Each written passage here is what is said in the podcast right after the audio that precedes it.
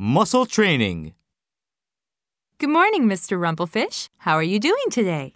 Oh, I can't sleep, nurse. It's the bed sores. They're driving me nuts. Can't you do something about them? I woke up every hour on the hour last night. Hmm. Let's move your position a little. In fact, let's get you out of bed and take you for a little walk. Just let me refresh your IV first. It's tough getting old, young lady. I'm sure it is, sir. But the doctor says you are making good progress. Let me see your chart.